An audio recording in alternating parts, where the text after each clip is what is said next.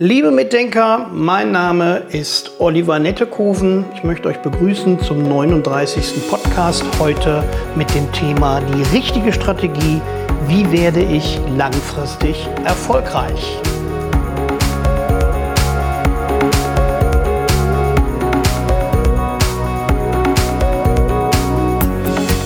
Ja, nochmals herzlich willkommen zum 39. Podcast bezogen auf eure zukünftige Strategie, auf zukünftige Tätigkeiten, auf zukünftigen Erfolg, den ihr hoffentlich habt. Mein Name ist Oliver Nettekoven und ich darf euch die nächste Viertelstunde hier durch den Podcast geleiten und euch mit dem nötigen Content ausstatten, damit ihr die richtige Strategie für euch findet. Denn jeder hat eine andere Strategie. Ich erzähle euch, wie die Strategie eventuell erfolgreich sein kann könnte. Ich erzähle euch, wie ich erfolgreich geworden bin, aber ich habe das auch nur mit Arbeit geschafft und ihr werdet es auch nur mit Arbeit schaffen. Erst einmal möchte ich mich ganz herzlich bedanken für eure Interesse an den zurückliegenden drei Podcasts bezogen auf Bauträger. Das waren in der letzten Zeit die interessantesten scheinbar, aber auch die erfolgreichsten Podcasts bezogen auf unsere Podcast-Serie der Immobilienmakler Podcast. Also die Klickzahlen geben uns dort recht. Wir werden auch nochmal bezogen auf Bauträger ein Extra einbauen zukünftig. Das steht nur noch ein bisschen aus, denn wir befassen uns ja heute mit der Strategie des Immobilienmaklers. Wie werde ich langfristig erfolgreich? Das ist natürlich die Kernfrage. Die Kernfrage, die sich jeder stellt. Kurzfristig erfolgreich zu werden im Immobiliensektor ist gar nicht so schwierig. Man bekommt im Freundeskreis, im Familienkreis eine Immobilie, man veräußert diese Immobilie und man äh, setzt diesbezüglich eine Maklerprovision an, vorausgesetzt man hat einen Maklerschein und ein eigenes Unternehmen. Aber damit kann man natürlich erstmal schon mal vierstelligen bis fünfstelligen Umsatz generieren. Das ist jetzt nicht das große Problem. Darüber haben wir auch hinlänglich gesprochen in den zurückliegenden Podcasts. Wie werde ich also erfolgreich? Heute geht es eher darum, wie ihr den Erfolg haltet. Die richtige Strategie, um den Erfolg zu halten, denn langfristig muss der Erfolg geplant werden und nur langfristig kann es auch interessant sein, erfolgreich zu sein. Kurzfristige Erfolge bringen euch nicht weiter, denn auch fünfstellige Summen habt ihr irgendwann ausgegeben und diesbezüglich wieder investiert. Der langfristige Erfolg hängt von meiner Meinung nach vier ganz wichtigen Faktoren ab, die euch insofern den Weg geleiten, langfristig erfolgreich zu sein. Das sage ich nicht nur aus meiner Erfahrung heraus, sondern das sage ich auch im Hinblick auf andere Makler, die ich mir in meinen Seminaren und in meiner freien Wirtschaft als Makler, als Bauträger und als Sachverständiger angesehen habe. Im Endeffekt ist es immer so gewesen, gewesen, dass diejenigen, die vernünftig geplant haben, vernünftig in irgendeiner Weise eine gewisse Strategie hatten, auch langfristig erfolgreich blieben. Diejenigen, die kurzfristig auf die Pauke gehauen haben, sich große Autos gekauft haben und meinten, mit Geld um sich werfen zu müssen, sind nicht langfristig erfolgreich geblieben und sehr schnell vom Markt verschwunden. Das heißt, die erste ganz wichtige Strategie, die es gibt, um langfristig erfolgreich zu sein, ist den Umsatz, den Umsatz, den das Unternehmen macht, nicht mit dem Gewinn zu verwechseln.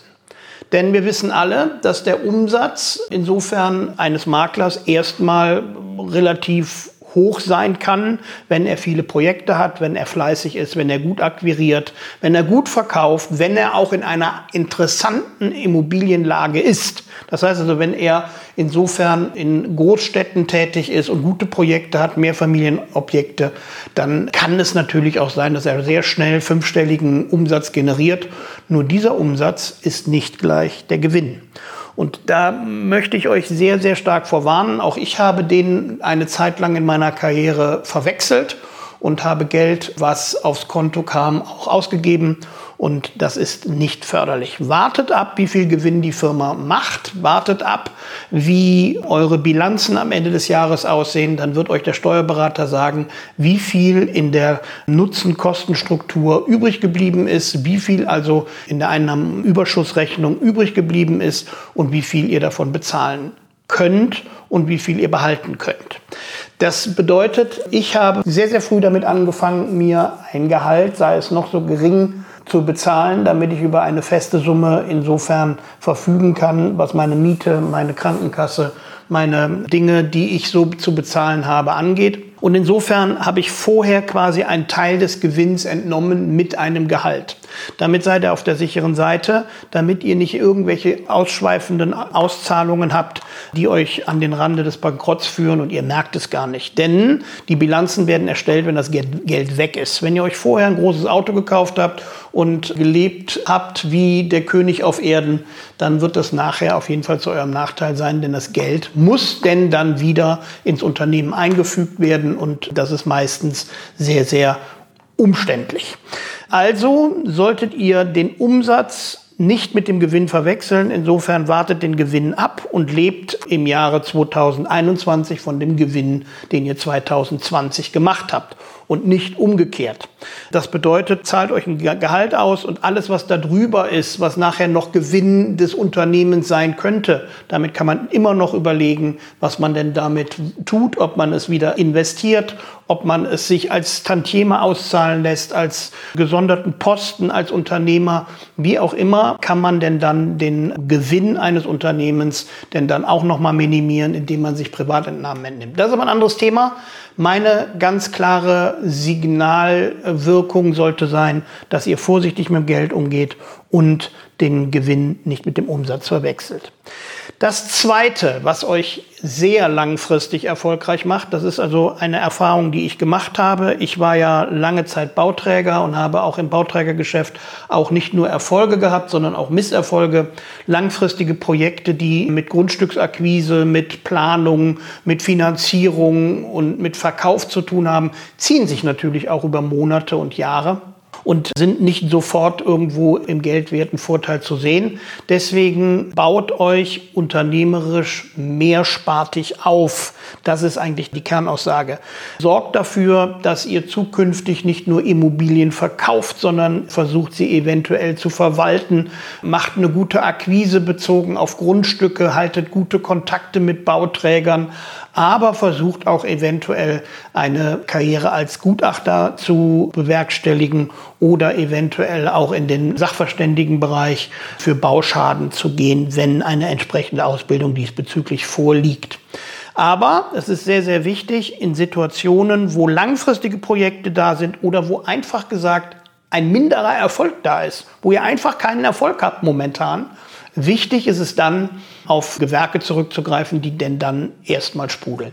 Und auf Gutachten kann man immer zurückgreifen, auf Immobilienverkauf eben nur tendenziell saisonal. Niemand verkauft Immobilien Weihnachten, niemand verkauft Immobilien Karneval. In den Sommermonaten ist es sehr schwierig. Deswegen besorgt euch ein Standbein, was, auch wenn es nicht so großartig funktioniert, immer ständig funktioniert. Gutachten funktionieren ständig. Die Leute wollen ständig wissen, wie der Wert ihrer Immobilie ist, wollen immer in irgendeiner Weise in der Auseinandersetzung mit dem Gutachter sein und dementsprechend kann das im Endeffekt dazu führen, dass ihr Einnahmen generiert und Umsatz generiert und Gewinn generiert, den ihr in Situationen, wo er im Immobiliensektor nicht da ist, wahrscheinlich auch brauchen werdet. Insofern ist das der zweite Punkt. Nach Umsatz nicht mit Gewinn verwechseln, ist das der zweite Punkt, der euch langfristig erfolgreich macht. Das ist mehrschichtig aufstellen. Der dritte Punkt ist und diese Erfahrung kann ich euch brühwarm mitgeben, denn wir haben die Firma Profertis und davor die Firma Habivent Immobilien, die denn dann in die Profertis eingegliedert wurde. Die ist also nicht pleite gegangen, sondern die ist strukturiert. Kam es dort zu einer Verschmelzung beider Firmen und daraus kam denn dann die Profertis GmbH heraus. Beide Firmen haben niemals und zu keinem Zeitpunkt über Fremdkapital verfügt. Das heißt also, Geld, was ich nicht erwirtschaftet habe, habe ich mir auch nicht bei einer Bank geliehen. Natürlich braucht man einen Überziehungskredit, um kurzfristig mal 5.000 oder 10.000 Euro auch zu haben, um seine, seine Kosten zu tragen. Aber ich habe immer gesehen, dass ich keinen Unternehmensgründungskredit habe, dass ich keine Möbel habe, die ich geleast habe. Natürlich habe ich ein Auto geleast, das ist Fremdkapital, das muss man ganz klar sagen, weil eben es sich für mich auch gezeigt hat, in der Anfangsphase, wo ich Autos gekauft habe, bin ich mehr zu Fuß gegangen als äh, mit dem Auto gefahren, weil das Auto ewig kaputt war. Deswegen leasen wir heute Fahrzeuge und sorgen auch dafür, dass dort eine Pauschale drin ist, damit die Autos auch repariert werden.